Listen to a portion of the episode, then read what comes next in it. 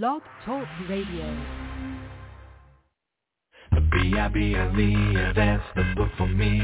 The B-I-B-L-E, that's the book for me.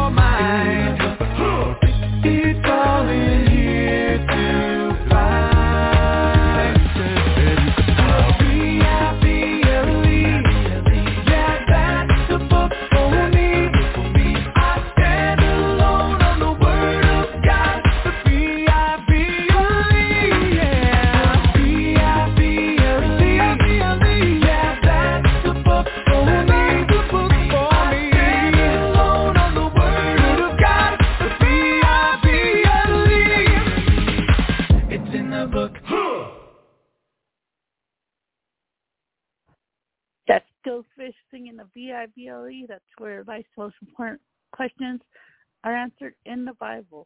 Check it out today. And thanks for listening to me, Melissa Controller, here on Truth Be Told Radio. And now getting started with the lesson. This is The Savior Who Seeks by John MacArthur. The following sermon is by John MacArthur, pastor, author, and Bible teacher with Grace to You. If you've never contacted Grace to You, we want to send you a free booklet by John that unpacks 15 Greek words in Scripture that explain a stunning paradox, how a God of perfect justice can show mercy to sinners who deserve only punishment. Request your free booklet titled 15 Words of Hope by writing to hope at gty.org. That's hope at gty.org. This offer is good in North America and Europe through June 2023. And now, unleashing God's truth one verse at a time, here's Grace to You Bible teacher John MacArthur.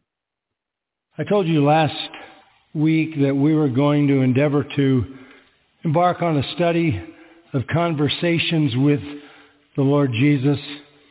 There are so many compelling and riveting incidents like that in the four Gospels that we're, we're going to be looking at them for an indeterminate time at this juncture until uh, the Lord gives us some different direction. Focusing on Christ is the most important, the most transforming thing that we can do. So let's look at him in a conversation in the 19th chapter of Luke. Luke chapter 19. A very familiar story, but one that illustrates the greatest truth of his life. Luke 19. He entered Jericho and was passing through. And there was a man called by the name of Zacchaeus. He was a chief tax collector, and he was rich. Zacchaeus was trying to see who Jesus was and was unable because of the crowd, for he was small in stature. So he ran on ahead and climbed up into a sycamore tree in order to see him, for he was about to pass through that way. When Jesus came to the place, he looked up and said to him, Zacchaeus, hurry and come down, for today I must stay at your house. And he hurried and came down and received him gladly. When they saw it, they all began to grumble, saying, He has gone to be the guest of a man who is a sinner. Zacchaeus stopped and said to the Lord, Behold, Lord, half of my possessions I will give to the poor. And if I have defrauded anyone of anything, I will give back four times as much. And Jesus said to him, Today salvation has come to this house, because he too is a son of Abraham. For the Son of Man has come to seek and to save that which was lost. That last verse is a definitive declaration of the purpose for the incarnation. Jesus came into the world to seek and to save lost sinners. This is the divine enterprise in God's redemptive plan. From the fall of man, God has always sought out sinners. All the way back in the book of Genesis, after Adam and Eve had sinned, God comes into the garden and says, where are you? Where are you? And ever since then, God has been seeking sinners, seeking the lost. In one of the most beautiful Old Testament texts, Ezekiel quotes God saying this, I will seek the lost, bring back the scattered, bind up the broken, and strengthen the sick. Ezekiel 34:16. God is a seeking God. He is not in some form of isolation waiting for us to figure out a way to get to him. He rather seeks us. And by the way, Romans 3:11 says no man seeks after God. We're neither able or willing to seek after God. He is beyond human discovery. God has to seek us. And that is the story of the Bible. That is the story of the incarnation of Jesus Christ. He seeks sinners. He seeks sinners. And that's what this story is about. And it's really counterintuitive. If you were a Jew in Jericho and you, you were there this day, you would have been in utter shock and dismay that he would have sought the sinner that he sought. But this is the work of the Son of Man. Son of Man is the messianic title that we find in Daniel chapter 7 emphasizing his humanity as well as his glory. And verse 10 says, He has come, meaning at his birth, in the incarnation. Why? To seek and save that which was lost or ruined or destroyed. That word can mean any of those. The Lord Jesus came into the world on a quest to seek and save doomed sinners. He didn't come for philanthropy. He didn't come to alter culture as such. He didn't come to demonstrate benevolence. He didn't come to merely show kindness. He came to seek and to save that which was lost. And if there was to be any salvation at all, he would have to do that. He would have to seek the sinner because the sinner does not seek him, and he would have to save the sinner because no sinner has the capacity for self-salvation. Ephesians 4 says about all sinners, they are alienated from the life of God. They don't seek after God. There's none righteous, no, not one. But God in his eternal love determined that he was going to seek and save sinners. And again, this goes against the grain of all typical religion. Religion basically says if you're good enough, God will accept you. And if you seek him by being good enough or religious enough, you'll find him. That's, that's the devil's lie. You can't be good enough. You have no capacity to find him. The only way you can be saved is if he seeks and he saves. And that is exactly what this verse, verse 10, is saying. You go back to the birth of Christ, you remember these words in Matthew 121. The angel said, call his name Jesus, for he will save his people from their sins. Call his name Jesus. He will save his people from their sins. In the words of 1 Timothy 1.15, Christ Jesus came into the world to save sinners. Nothing produces greater joy in heaven than the seeking and saving work of God. Go back to chapter 15 in Luke.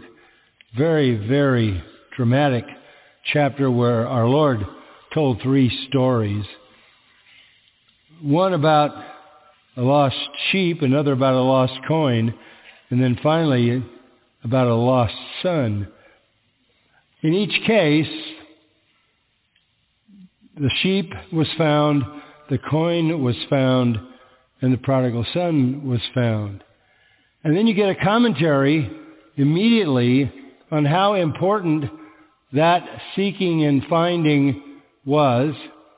If you go back to verse 7, the last verse in the story about the sheep, I tell you that in the same way as there was joy in finding the sheep from verse 6, I tell you in the same way there will be more joy in heaven over one sinner who repents than over 99 righteous persons who need no repentance. If you're in the category of those who think they're righteous, you bring no joy to heaven. 99 self-righteous people who don't repent give no joy to God or the angels or the redeemed in his presence. But the recovery of a sinner makes heaven ring with joy. The next story, verses 8 to 10, is about a woman who lost a very valuable coin. And when she found it, in verse 9, she called all her neighbors and said, Rejoice with me. And in the same way, verse 10, I tell you there is joy in the presence of the angels of God over one sinner who repents. This is a validation of the whole purpose of God in human history, to save sinners. It only takes one sinner to set heaven into exuberant joy. Then you have the longer story of the prodigal. And do you know how that story ends? Verse 32. We had to celebrate and rejoice. For this brother of yours was dead and has begun to live and was lost and has been found. And again, this is a picture of heaven's joy. And that means God's joy and the joy of the angels and the joy of the spirits of just men made perfect dwelling in heaven. God's joy is found in seeking and saving sinners. Scripture makes much of this joy. Back in Isaiah 62:5 it says, And as the bridegroom rejoices over the bride in a wedding, and that's got to be the most joyful human event, as the bridegroom rejoices over the bride, so your God will rejoice over you. Or Jeremiah 32:41, and I will rejoice over them to do them good, and I will faithfully plant them in this land with all my heart and with all my soul. God is fully involved in joy and rejoicing over the salvation of a sinner. That's his enterprise in the world. Once God is seeking a sinner, the sinner will respond. And that's why there are verses like Proverbs 8:17, those who diligently seek me will find me. When God begins to seek you, you respond by seeking him. Or Isaiah 55:6, seek the Lord while he may be found.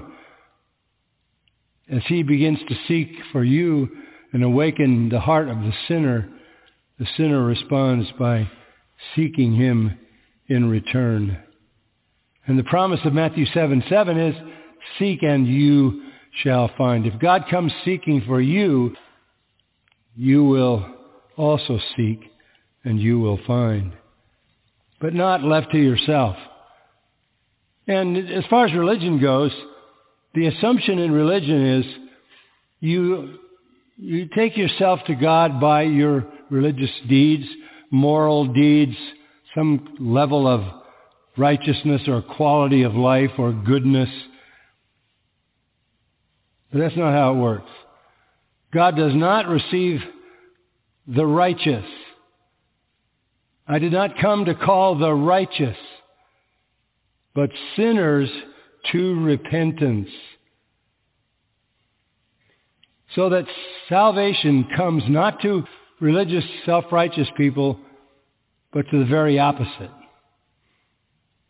sinners. This is the foundation truth of redemptive history. So that's what's behind the story in chapter 19. Let's go back to it.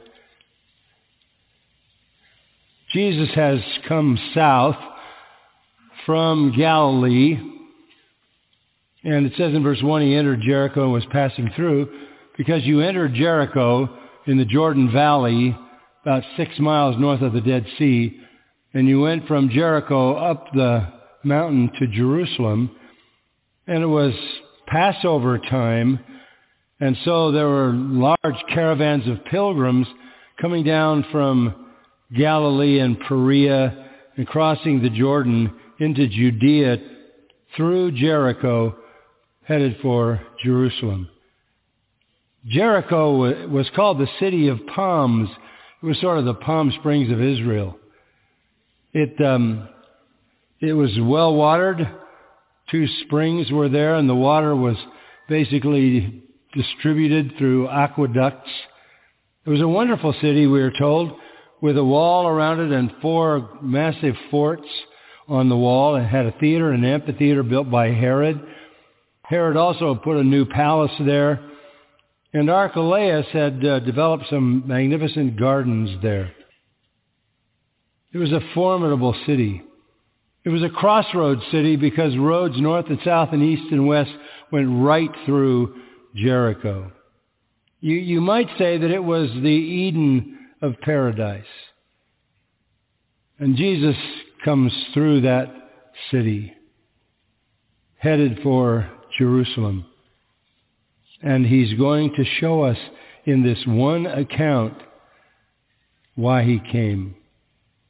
Why he came.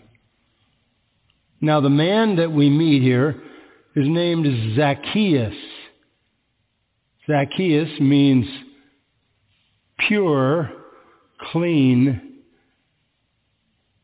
but he was anything but. That is an irony that probably indicates his parents had different hopes for him than materialized. But the pilgrim crowd is now coming surging through Jericho on the way to what was called the Jericho Road, which you ascend to Jerusalem. They come right through the main part of the city. And the word is out that this one who claimed to be the Messiah and did miraculous works is in the group. And there are people who want to get a look at him, find out if it's really true what is said about him. Is he the Messiah or is he not? And this one encounter demonstrates to us the divine purpose of God to save sinners in such a dramatic fashion. Particularly in the light of what we read in chapter 18. In chapter 18, there was a rich young ruler. Remember the rich young ruler? He was very rich. He was trusting in his riches. And when he talked with Jesus, he had no interest in Jesus. He had no need to confess his sin. And he wanted to hang on to his life and his money verse 23 of chapter 18, he was extremely rich. And Jesus looked at him and said, how hard it is for those who are wealthy to enter the kingdom of God. It's easier for a camel to go through the eye of a needle than for a rich man to enter the kingdom of God.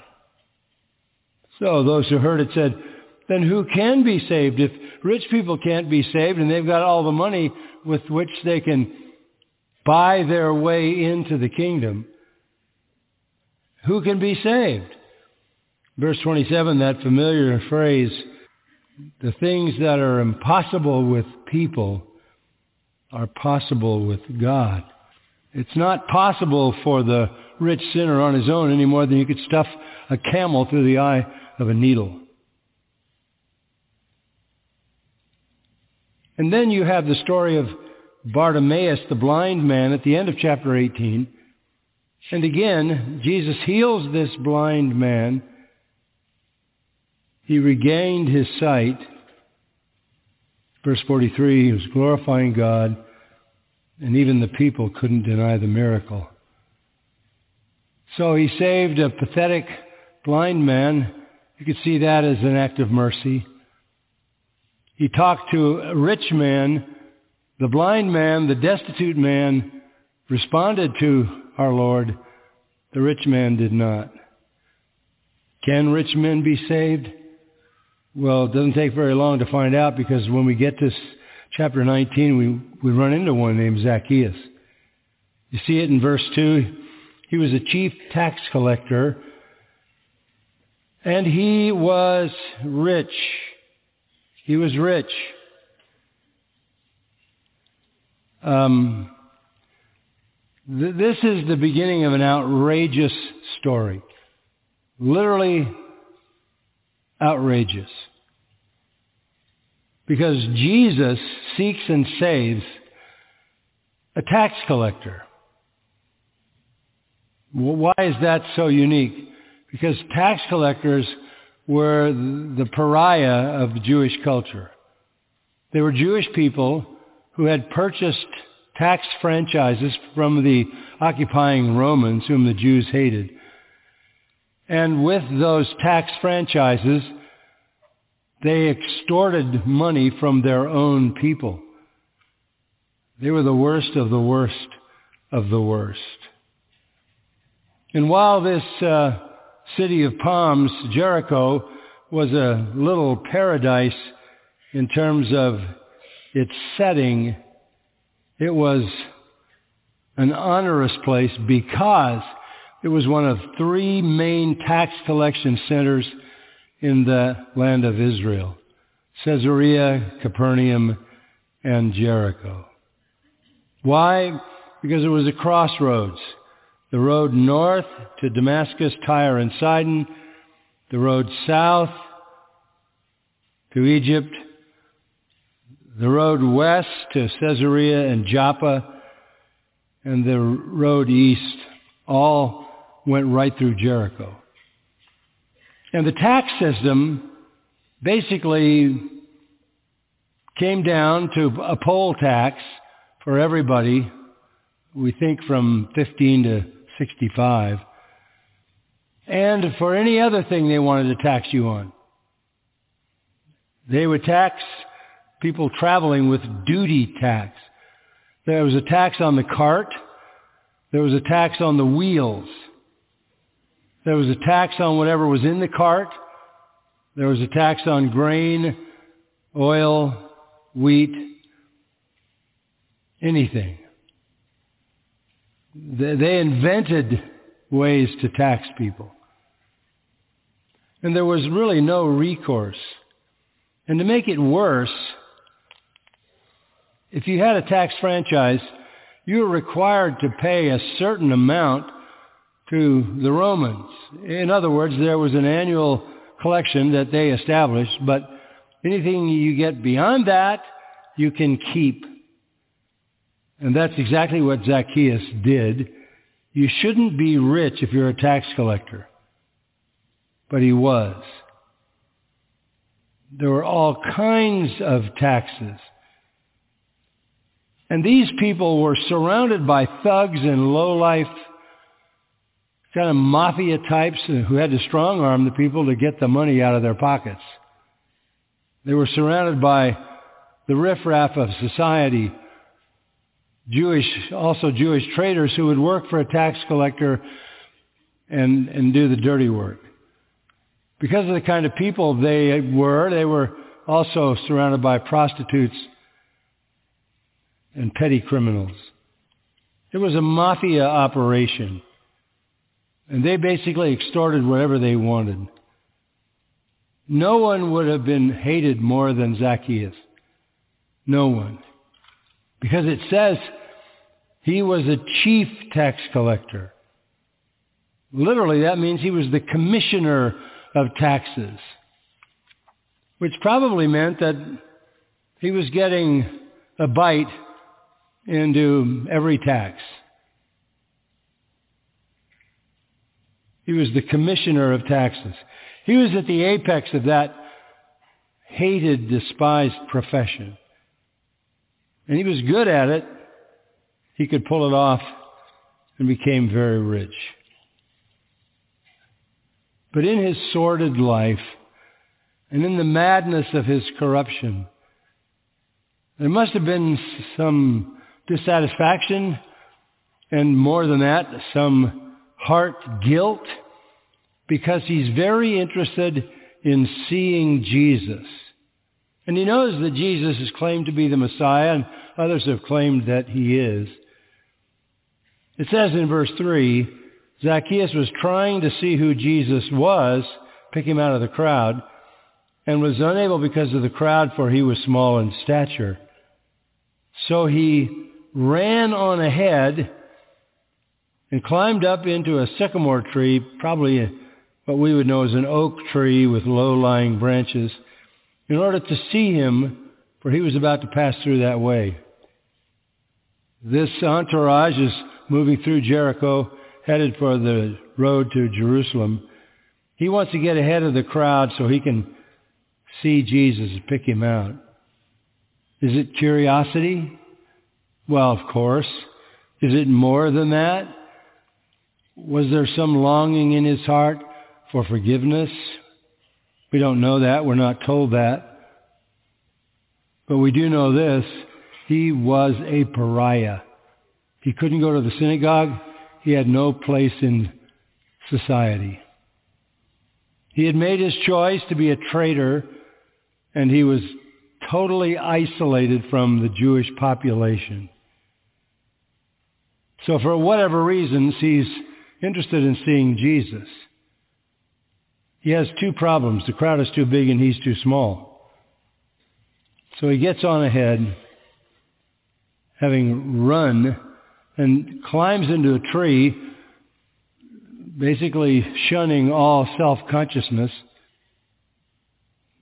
and all self-protection. He knows he's hated and he's now exposed but he can't help himself. So there he sits in the tree as Jesus passes by. Verse 5, shocking. When Jesus came to the place, he looked up and said to him, Zacchaeus. That must have jolted him. How did he know his name? How in the world did he know his name? Zacchaeus. This is who he is seeking. The Lord is seeking this man, this wretched, this worst of the worst, this outcast. And he says, hurry and come down, for today I must stay at your house. He probably never expected to catch the eye of Jesus. He certainly never would have expected that Jesus knew his name. He would not have expected that Jesus would ask him to come down and open his home to him so he could stay in the house. He would never have thought that. Why? Because nobody ate with him. Nobody went into his house. That simple statement, I must stay at your house, means to spend the night. This is not a request. This is a command. And to everybody in town, this is beyond comprehension because this is Jesus. He's supposed to be the Messiah. And he's going to go into the house of the most corrupt and wretched sinner in town. Well, Zacchaeus responded, verse 6, he hurried and came down and received him gladly. Joy. Joy. Not fear. Joy. This was joy to Zacchaeus because somebody was willing to come to his house. And that somebody was the one that they said was Messiah. This was joy to the Lord because the Lord finds his joy in the salvation of sinners. What about the population? What did they think? Verse 7. When they saw it, they, they all began to grumble, saying, he, is, he has gone to be the guest of a man who is a sinner. They wouldn't assume that the Messiah would come and go to a man who's a sinner. That, that was part of the whole drama with Jesus. Because when Jesus came in the incarnation into Israel, he spent time with sinners and tax collectors and prostitutes and he ate with them. That's how chapter 15 begins, verses 1 and 2. Just remind you of it. Now all the tax collectors and the sinners were coming near him to listen to him, but the Pharisees and the scribes began to grumble, saying, This man receives sinners and eats with them. What happened to Zacchaeus wasn't particularly rare in the ministry of our Lord. But the crowd was profoundly affected. How can this be the Messiah? Uh, they knew that he had given sight to a blind man. He had demonstrated miracle power. But he's, he's the guest of a man who is a sinner. This in one statement shows you why the Jews rejected Jesus. But because he came for the sinners. And if you thought you were righteous, you were offended by him. Seriously offended. So offended, you crucified him at the hands of the Romans. The massive offense of Jesus was that he came to save sinners. This was unacceptable to the self-righteous people of Israel. They had tried so hard to be righteous with the minutiae of the law. And Jesus actually said, I have not come to call the righteous, sarcastically, but sinners to repentance. The attitude that you have in verse 7, he's gone to be the guest of a man who's a sinner, was the fixed national attitude toward Jesus that resulted in his rejection and his execution. That's why the nation rejected him. It's righteous people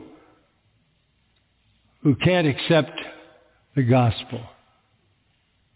In order to come into the kingdom, you have to be unrighteous and know it. Remember the Beatitudes? Meek, hungering after righteousness. But that also was not the Jews. They were smugly satisfied with their righteousness. Jesus couldn't be the Messiah no matter how many people he healed, no matter how many dead people he raised from the dead, no matter how many profound words he said. He couldn't possibly be the Messiah because all he did was spend time with sinners. Well, this one sinner, Zacchaeus, hurried and came down and received him gladly. And then verse 7 says, they're in shock and they complain. And after verse 7, the curtain falls. Scene 1 is over. The curtain falls. And he is gone. Notice how it's worded. He has gone to be the guest of a man who's a sinner. So he's gone. He went with Jesus to his house. We don't know how much time elapsed. Likely that night, the next day. And in verse 8, the curtain rises again on the next scene. And what's going on? Zacchaeus stopped and said to the Lord, Behold, Lord. Well, let me just stop there. If you get that right, you understand what salvation is. Whoever confesses Jesus says what? Lord. Behold, Lord, look, half of my possessions I will give to the poor. And if I have defrauded anyone of anything, I'll give back four times as much. This is a dramatic transformation from being a thief and a professional extortioner he becomes a philanthropist in one day. Jesus said in verse 9, Today salvation has come to this house. Today, can you be saved in a day? Isn't there a process involved? No. Today, salvation has come to this house. How did Jesus know that? Well, he knew it because Zacchaeus brought forth the fruit of repentance and the fruit of salvation. Contrary to the rich young ruler who didn't want to give up anything, this man is ready to divest himself of half of his entire fortune and a whole lot more of whatever was left if you're going to pay back people four times. So whatever the conversation was at his house, ended in his accepting Christ as his Lord.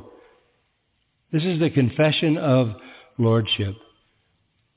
And with that confession comes salvation. And he is a transformed man. Lavishly giving away everything he has. You can always identify the true Christians by their fruit, by their life. This is the mark of a changed man. He holds everything lightly. He wants to make things right. He wants to, as much as he can, undo his corruption and his sin.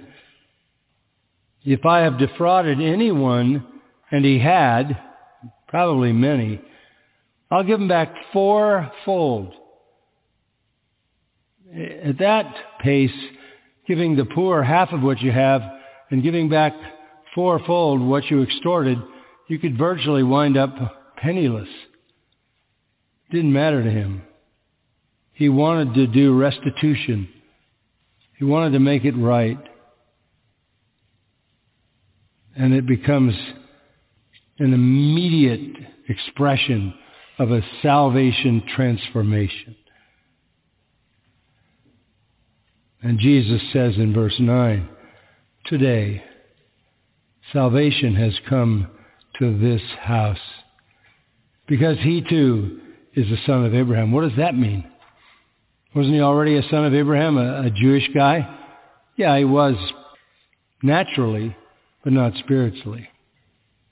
He, he fits into the category of Romans chapter 2, verses 28 and 29. And you, you'll remember this, where the Apostle Paul says, He is not a Jew who is one outwardly, nor is circumcision that which is outward in the flesh. But he is a Jew who is one inwardly. And circumcision is that which is of the heart, by the Spirit. You can tell this is not this is not the man he was. Something on the inside has changed. And Paul makes it clear in Galatians as well as in Romans that if you have trusted Christ, you are a son of Abraham. You may not be Jewish, but you have followed Abraham's faith. You have followed his faith. In Galatians 3, just to give you another text to look at that. So, verse 9, those who are of faith are blessed with Abraham the believer. Verse 29, if you belong to Christ, then you are Abraham's descendants. So there's a sense in which all of us, Jew or Gentile, who have come to know the Lord through the gospel and through faith, are children of Abraham. He's the prototype of faith, and we have followed his pattern.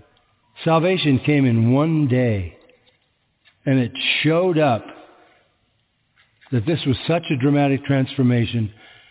It was inconceivable that this man could change so totally, so fast. This was just another reason to kill Jesus. That's right. Just another reason for the elite religious leaders of Israel to hate him. But he's in the business of saving sinners. Let me close with one final illustration. 1 Timothy chapter 1. The Apostle Paul.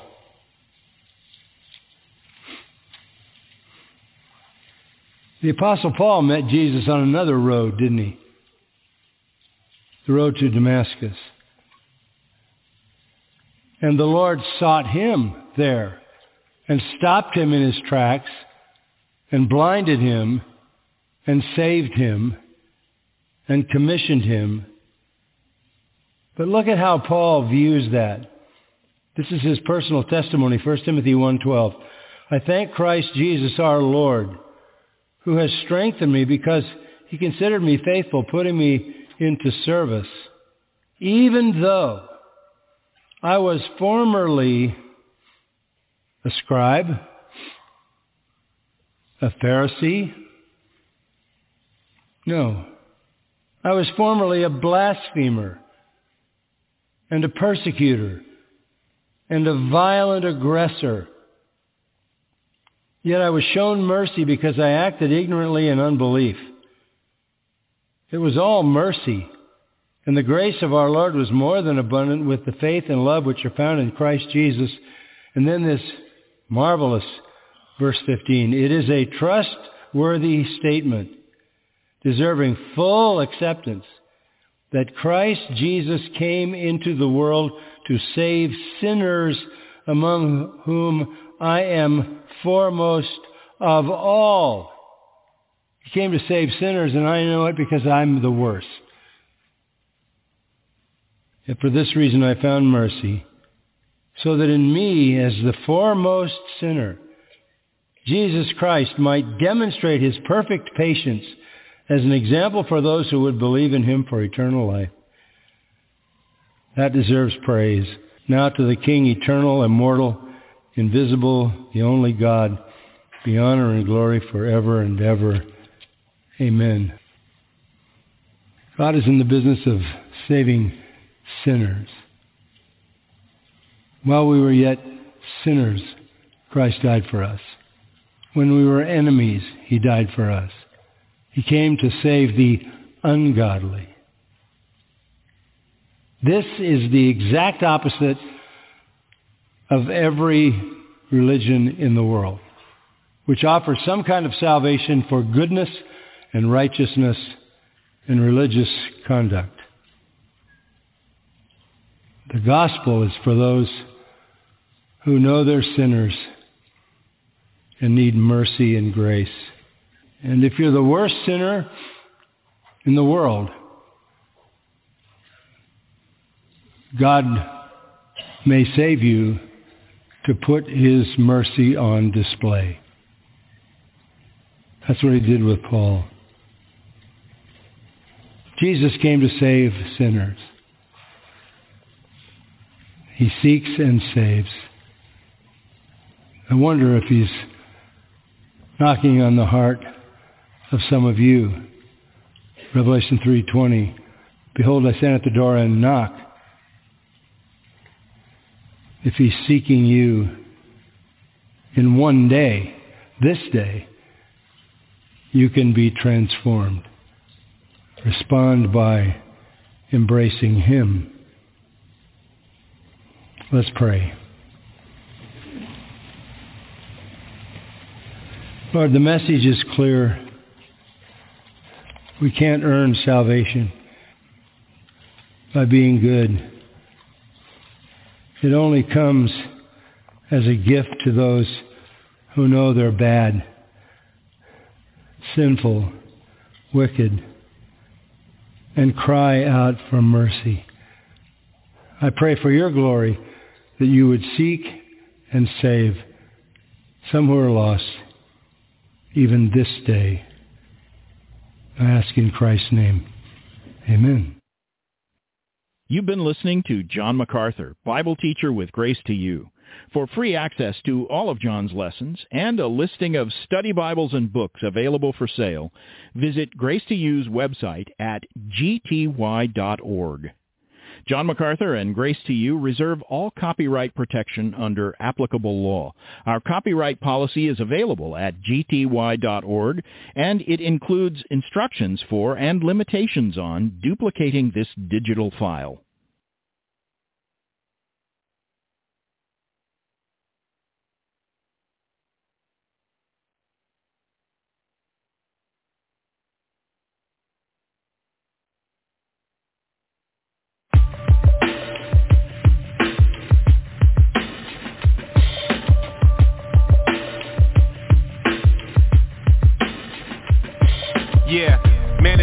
How time flies. My mind tries to sit still, thinking how does one define wise?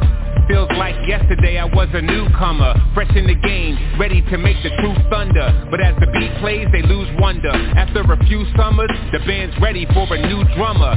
Doesn't matter if you're not ready yet. Yesterday I was a cadet, now they call me a vet. But it's part of common sense that the artist time will end. To the young, this topic can be hard to comprehend. They don't come close to understand it How you can go from most demanded To abandoned in the ocean stranded.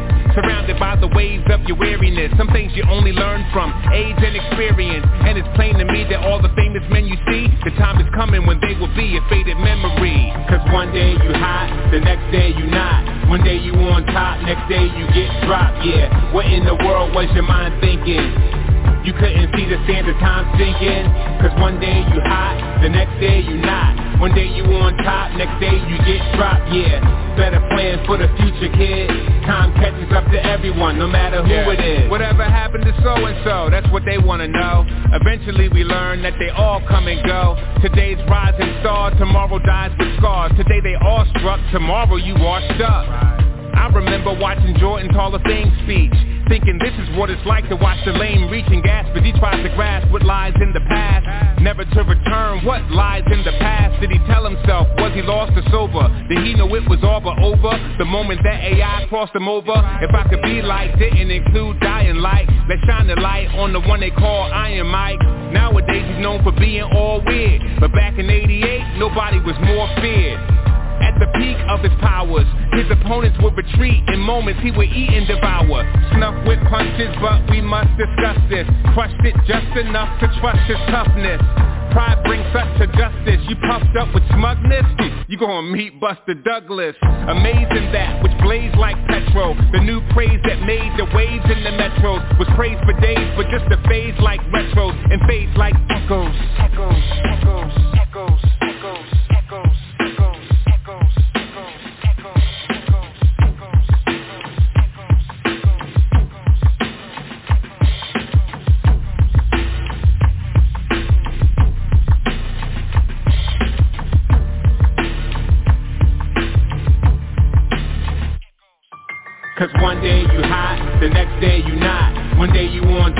day you get dropped, yeah. What in the world was your mind thinking? You couldn't see the sand of time sinking.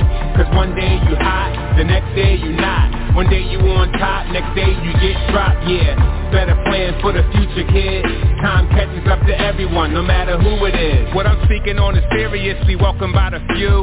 Even no experience to tell you that it's true. On your radio station, this won't be found on the playlist. Wisdom, the sound of the sages, resounding for ages. The older I get, I notice it The whole of the script, hmm, it's found in the pages The holy writ, not the cash speech of the reverend But what a man sees under heaven. Ecclesiastes 111 No matter who you are, death aims to stop ya. Whether banker, doctor, or Frank Sinatra Before your time is done, meet the timeless one The dying, death-defying, rising, shining sun. King Jesus astounds and amazes. He pounded the pavement to save those who were bound to their cages. So let us praise the one who made the Everglades. Our debt was paid, so in glory will never fade Never fade, never fade, never fade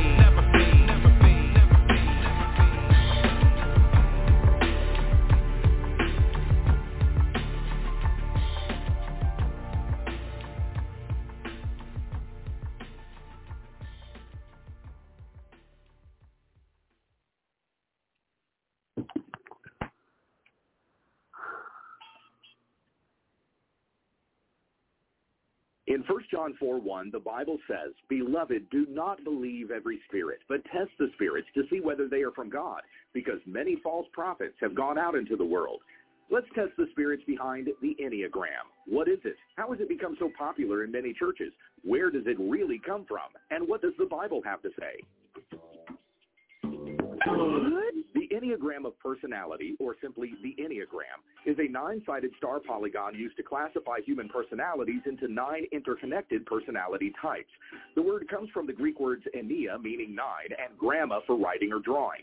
Each number at each point of the Enneagram corresponds with a different personality. The Enneagram is utilized anywhere from business management to religious contexts. Some believe it can help a person understand their own personality and the personalities of others, improve interpersonal dynamics, and become healthier and more productive. The religious believe it can help a person know God or achieve enlightenment. Others do it just for fun. Though the Enneagram is largely regarded as pseudoscience, it has developed into a cottage industry with seminars, conferences, books, jewelry, candles, and more. This became quite the fad in many American churches. Franciscan priest Richard Rohr was one of the first to promote the Enneagram to Christians with his book, The Enneagram, A Christian Perspective, published in 1995 and again in 2001. Over the next few years, Rohr's teaching on the Enneagram caught on with the emergent church movement, including teachers like Rob Bell and Brian McLaren. In 2016, Christian publisher InterVarsity Press released The Road Back to You, an Enneagram Journey to Self-Discovery by Ian Morgan Cron and Suzanne Stabile, who is called the Enneagram Godmother.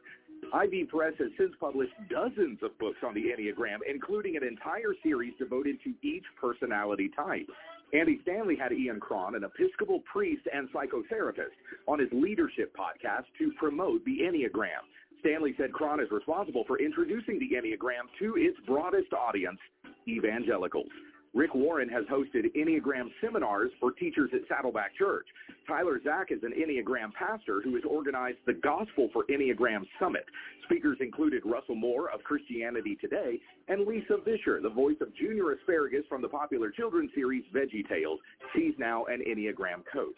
Other speakers included Beth and Jeff McCord, who founded Your Enneagram Coach so Christians can use its power to harness and transform self-limiting behaviors into life-enhancing personal empowerment. The gift of the Enneagram, they say, is that through self-discovery, one can create and sustain meaningful and lasting relationships with others, God, and themselves. Not through Christ, but through the Enneagram.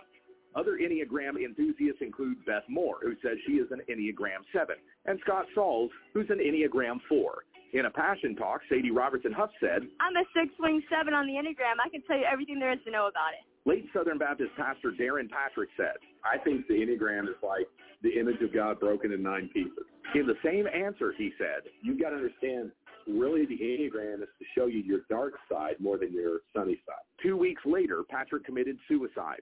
His widow was invited to speak at Tyler Zach's Enneagram Summit. Some churches have utilized the Enneagram to hire new staff, not according to their biblical qualifications, but according to their Enneagram number. Here's Troy Frazier of the Revived Thoughts podcast. I was working with getting hired at a church. Everything was going very, very well. However, at the very end, they just sent me a link and they said, hey, everyone who we would want to hire for this position is taking uh, this Enneagram test. And I don't remember what my numbers were, but let's just pretend for the sake of remembering these things. Uh, it was a four the message I got back the next day was, "Oh, you are a four. I am really sorry, but actually, you know, I'm a four. Dave's a four. We actually have several fours already, and we're trying to have a well-rounded staff here. We appreciate you taking all the time on this, but yeah, not looking for a four right now. Thank you. This is not the only time, not the last time I would have an Enneagram test come up at Christian Ministry. It's happened actually a few different times. At best, the Enneagram is pop psychology. At worst, it's of the occult. Now, this is something that many evangelical teachers pushing the Enneagram try to ignore. Bill Gaultiere, who led the seminar at Saddleback, has said the following about its origins. I did some research about the history of it, and I became convinced that I feel like God has had his hand in the development of this tool. Now, you well, wait a minute, Bill. I've heard about, you know, all these different influences, Eastern religions and Sufi Muslims and, you know, all this stuff. Well, that's true. It's a cross-cultural tool. The first thinkers in the history of the Enneagram were the Desert Fathers and monks of the third and fourth century. They were Christians. The Desert Father Evagrius is the one that identified the seven deadly sins. The whole Enneagram theory is based on that plus two more, nine deadly sins. Now, you don't always hear about that.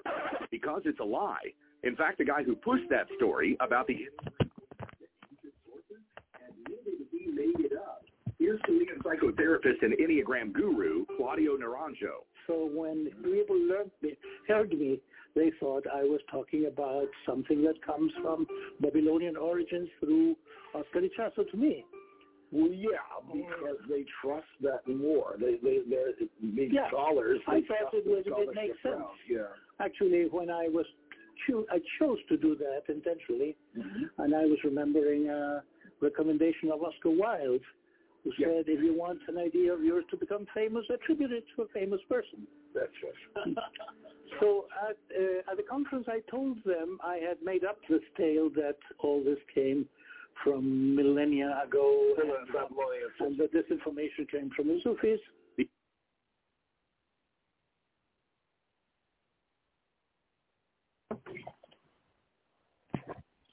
Oh, shoot, sorry for that. In 1 John 4, 1, the, he called his study proto-analysis, nine ways in which a in it read the eternal laws of the universe. The term Enneagram of Personality is credited to Oscar Ichazo, a philosopher who founded an occult school in Chile. He called his study proto-analysis, nine ways in which a person's ego becomes fixed at an early stage of life, often due to psychological traumas. Each person latches on to one of these ego fixations, becoming the self-image that develops into their personality. Ichazo claimed to receive this from spirits, including an angel called Metatron. His student Claudio Naranjo referred to these spirit guides as a higher authority, through which he was also influenced. Naranjo assigned each of the nine Ennea types, which he claimed to have received through automatic writing, a form of spirit contact. Actually, Oscar Ichazo had not described any of the Ennea types either. Actually, in the uh, seven months we spent with him, he devoted about six hours to talk about the Enneagram, but he never came to describe any one of the types. That was so in Arica. that came in Arica Chile. in Arica Chile, yeah. Yeah. So that came from my own observations, but mostly from automatic writing. It came- Automatic writing? yeah, it came to me through automatic writing. What did? Uh, the, the specific information about any types, which I then verified through observation. When you find your personality type is a six-wing seven according to the Enneagram, this is not, as Darrin Patrick called it, a reflection of the image of God. The Enneagram is not what God says about you. It turns out the Enneagram is what demons say about you. Galatians 1, 6 through 8 says, I marvel that you are so quickly deserting him who called you by the grace of Christ for a different gospel, which is really not another. Only there are some who are disturbing you and want to distort the gospel of Christ. But even if we or an angel from heaven should proclaim to you a gospel contrary to the gospel we have proclaimed, let him be accursed. Deuteronomy 18:10 through 12 says, There shall not be found among you anyone who makes his son or his daughter pass through the fire, one who uses divination, one who practices soothsaying, or one who interprets omens or a sorcerer, or one who is an enchanter or a medium, or a spiritist, or one who inquires of the dead. For whoever does these things is an abomination to Yahweh. In 1 Timothy 4:1, we are warned. The Spirit explicitly says that in later times some will fall away from the faith, paying attention to deceitful spirits and the doctrines of demons. Now, just because a professing Christian uses the Enneagram, that doesn't automatically mean they have become a New Age pagan. They may be misled and should be warned that such a tool is not of God. It's no different than astrology, which also engages human personality and utilizes shapes like this. Well, that looks familiar, doesn't it? Tools like these will not deliver the freedom or enlightenment they promise. They lead to more deception, darkness, and even death. The Bible says, see to it that no one takes you captive through philosophy and empty deception, according to the tradition of men, according to the elementary principles of the world, and not according to Christ. Ephesians 2.10 says to Christians, for we are his workmanship, created in Christ Jesus for good works, which God prepared beforehand so that we would walk in them. Later we read, Therefore, look carefully how you walk, not as unwise, but as wise, redeeming the time, because the days are evil. On account of this, do not be foolish, but understand what the will of the Lord is. Turn from these new age demonic tools. Jesus died on the cross to redeem us from these worldly things. Turn to Christ, in whom are hidden all the treasures of wisdom and knowledge. If you want to know who you are and what you are made for, the answer is in his word, the Bible. Know the spirit of truth and the spirit of error when we understand the text. Thank you for watching. Please subscribe to our channel and look for our podcast. It's 20 minutes of Bible study, five days a week. Special thanks to Good Fight Ministries, Holtish, Marcia Montenegro, and American Gospel, some of the sources for this video. In 1 John 4, Sorry, uh, some of it was technical difficulty, and some of it was on wasn't paying attention to the timing. Um, sorry about the dead. So, but here now I got for you. This is an invitation to get social with us.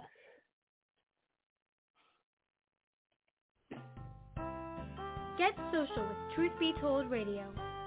Check us out on our Facebook like page as Truth Be Told Radio. You can find our website at truthbetoldradio.com. That is T-R-U-T-H-B-E-T-O-L-D-R-A-D-I-O dot C-O-M. Truthbetoldradio.com. Do you have any questions, suggestions, comments, or want to tell us anything? send those emails to truthbetoldradioshow at gmail.com. Remember, by sending us your email, you give us permission to read it on the air. So write us at truthbetoldradioshow at gmail.com. If you'd like to read blogs, we've got you covered. Check out ours at truthbetoldradio.blogspot.com. That's truthbetoldradio.blogspot.com. Also, follow us on Twitter as truth, the letter B, then told radio. That is T-R-U-T-H-B T-O-L-D-R-A-D-I-O.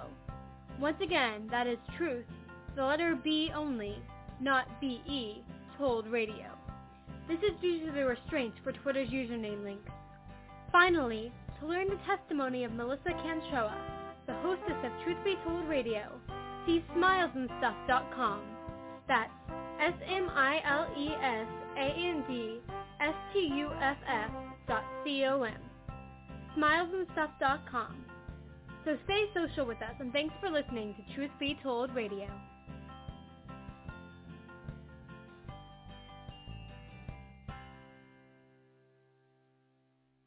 So what happened at Babel?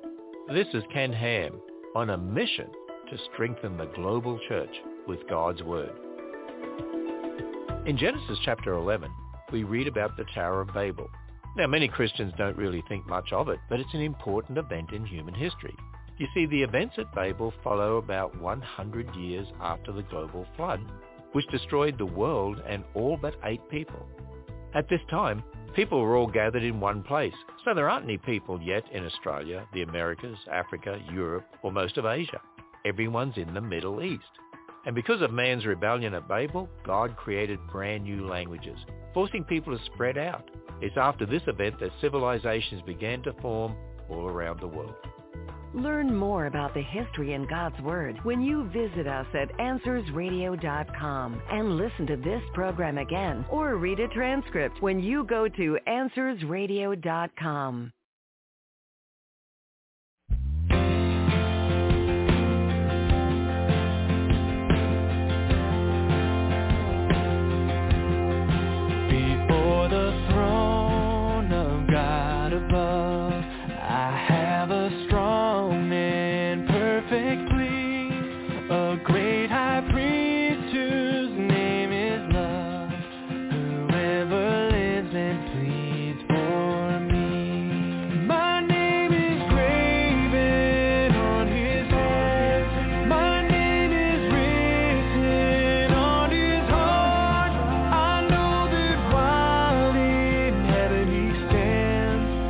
tongue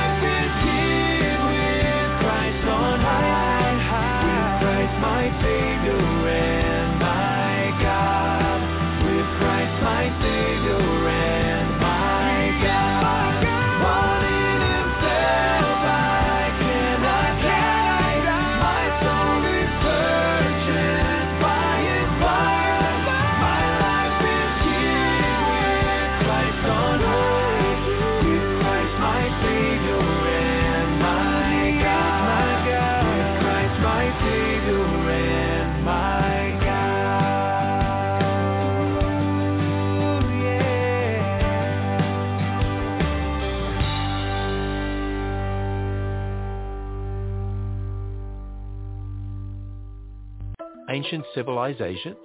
This is Ken Ham, head of the apologetics ministry that's built a 510-foot long Noah's Ark. When did civilization start? Well, according to evolutionary ideas, modern man evolved 200,000 years ago. Then they did, well, pretty much nothing.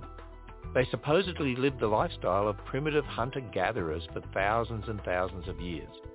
Then about 5,000 years ago, people suddenly started making large pyramids, ships, and ziggurats. That story doesn't make any sense. But the Bible's history does. God created two people just 6,000 years ago. The most ancient civilizations like Sumer in Egypt were founded by their descendants about 4,000 years after the event of the Tower of Babel. Find out more about the true history of mankind when you visit us at AnswersRadio.com. You'll see how the Bible is the lens we need to understand the world at AnswersRadio.com.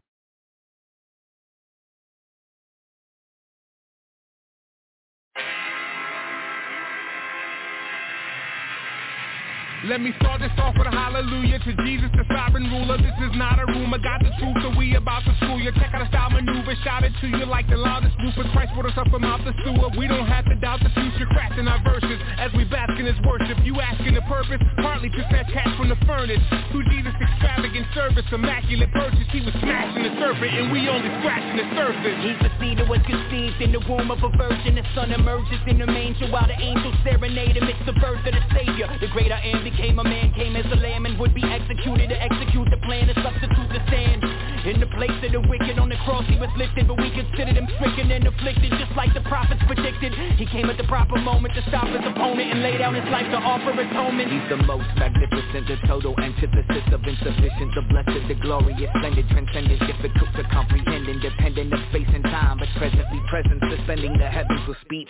From coast to coast, he speaks peace to wind and seas, got heavenly hosts easily posted on bended knees, controls the cosmos with the most authority, so we boast in the most exalted King Christ supreme. He's the sovereign thriller, the awesome healer, the law fulfiller, the solemn killer, the fraud revealer. No God is realer, yeah. When you're taking your time in the scripture, what you get is a prominent picture. See his light shining bright in the night, and it's bright in the might and the diamond dominant mixture. See his name at all the Ronaldo. When he came for the lost and he found low, he was tamed and floss all around, but remained for the manger, the cross, to the crown. Yo, Satan had a chokehold on him. Christ for the rope, but open in. R to the I to the S to the E to the N. That's what we hoping in. Risen on his spell check, the risen king can rinse clean the most rebellious. I was hellbound, now I'm spellbound. Word is born. I'm a born servant to the word of life. Uh, call me a sellout, I was bought with a price. We gotta hope that won't fail us when we return to the dust.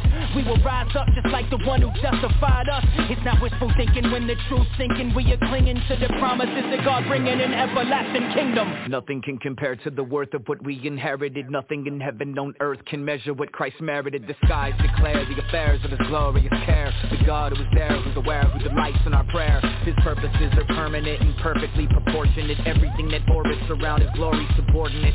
Is the most excellent one, intrinsic, infinite son, preeminent, the name par excellence, prenom phenomenon. He's beyond phenomenon, you see, the father of cosmology, the abba of astronomy. He's potter, we are pottery. It's shocking Jesus died for me. The father, he adopted me and constantly provides for me. Whether or not I got degrees, you gotta see his odyssey from sovereignty and lottery to poverty and robbery to resurrected bodily apocalyptic prophecy. He's stopping all the mockery and scholarly snobbery that don't acknowledge him properly. You ought to be on bended knee before the preeminent. It's awfully arrogant to reject him to your detriment. Study the development from Old to New Testament. You'll find a theme that's prevalent from age to age. It's relevant. Crisis on its center stage. Forget religious sentiments that center on man. But something less is what you're settling.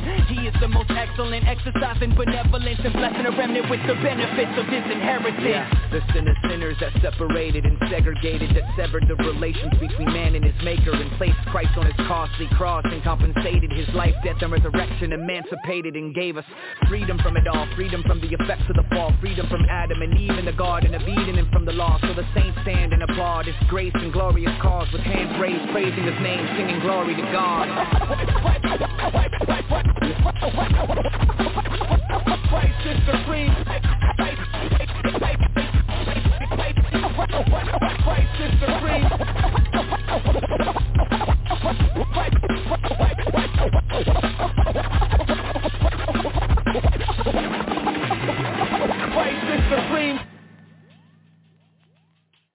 How many languages? This is Ken Ham, CEO of Answers in Genesis, the Creation Museum, and the Ark Encounter. Where did the world's 7,000 languages come from? Well, language scientists say they came from fewer than 100 original language families. So where do all those families come from? Well, evolutionists don't know. Maybe, they say, there was just one language and over hundreds of thousands of years different families evolved. Or maybe language evolved many times. But we can know because the Bible tells us God created us with language right from the beginning. But at Babel, he divided this language, creating about 100 language families. And that's how many language families exist today. There's so much more to learn when you visit us at AnswersRadio.com. You'll discover that science really does confirm the Bible when you go to our website at AnswersRadio.com.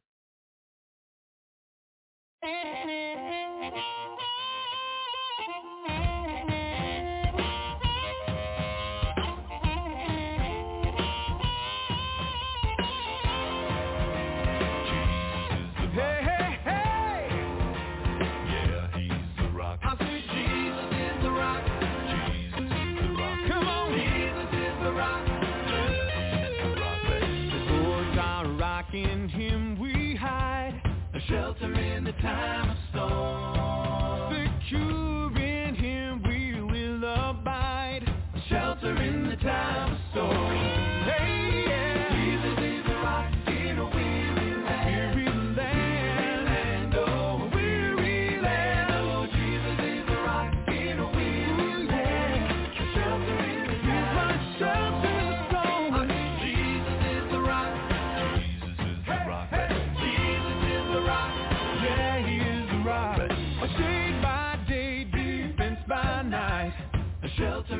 Time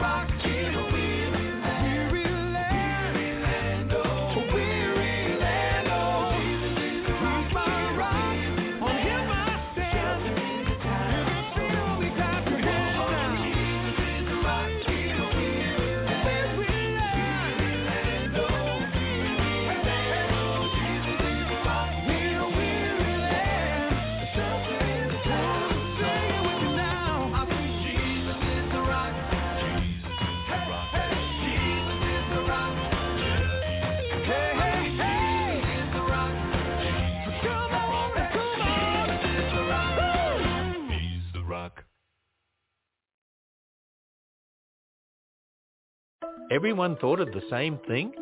This is Ken Ham, author of the devotional commentary on Genesis, Creation to Babel. In various places around the world, you'll find man-made structures built several thousand years ago. And what's incredibly interesting is that they all look eerily similar. In Egypt, they built pyramids. In South America, they constructed ziggurats. And in North America, they made mounds. They're all a bit different, but the similarities are striking. How did everyone think of the same idea? Well, because as the Bible tells us, mankind was once all together and tried to build a giant tower into heaven. When God scattered everyone around the world, they took that building knowledge with them. They eventually built ziggurat-like structures elsewhere.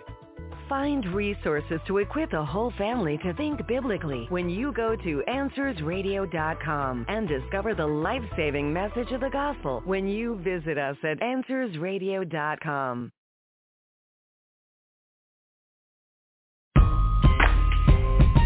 Yeah, he made us all, y'all. Yeah, God made us all, y'all. God made me and you. Sing, children. No.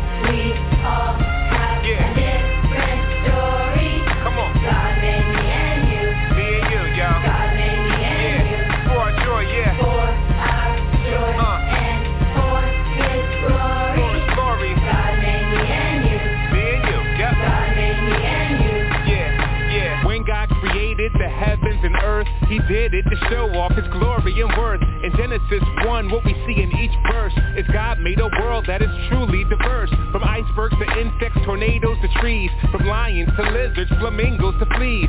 Each in their own way, their God they are praising. Their differences cry out, God is amazing! But the crown jewel of the work of his hands are made in his image, both woman and man. We're not accidents, we are part of his plan. Yup, God made me and you. Let's go. Love,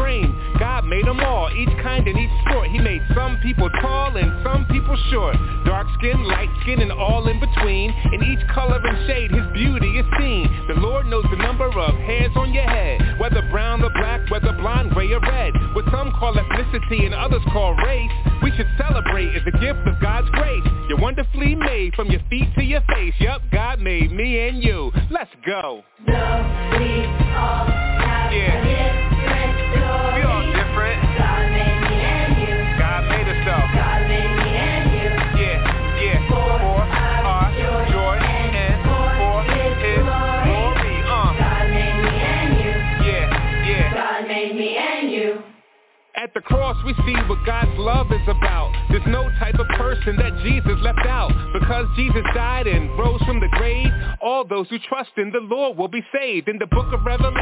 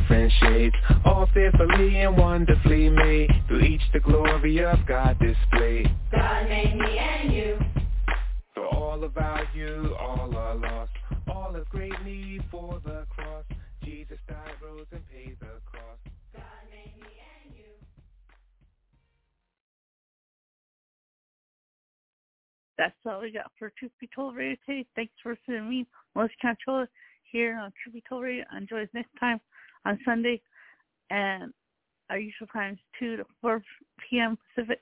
But today did a late show. Um, you probably won't know. anyway. You probably won't listen to it. It's recorded. So anyway, thanks for listening. And going out with Yancy and friends and the VIVL. Bye for now.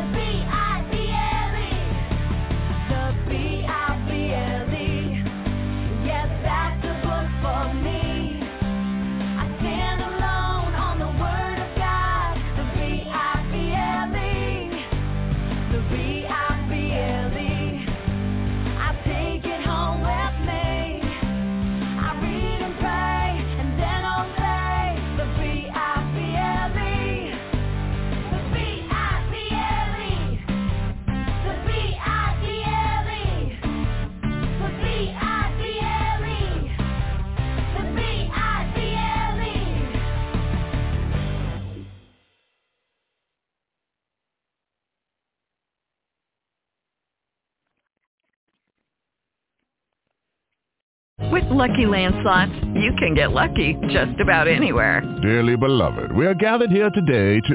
Has anyone seen the bride and groom? Sorry, sorry, we're here. We were getting lucky in the limo and we lost track of time. No, Lucky Land Casino, with cash prizes that add up quicker than a guest registry. In that case, I pronounce you lucky. Play for free at LuckyLandSlots.com. Daily bonuses are waiting. No purchase necessary. Void where prohibited by law. 18 plus. Terms and conditions apply. See website for details.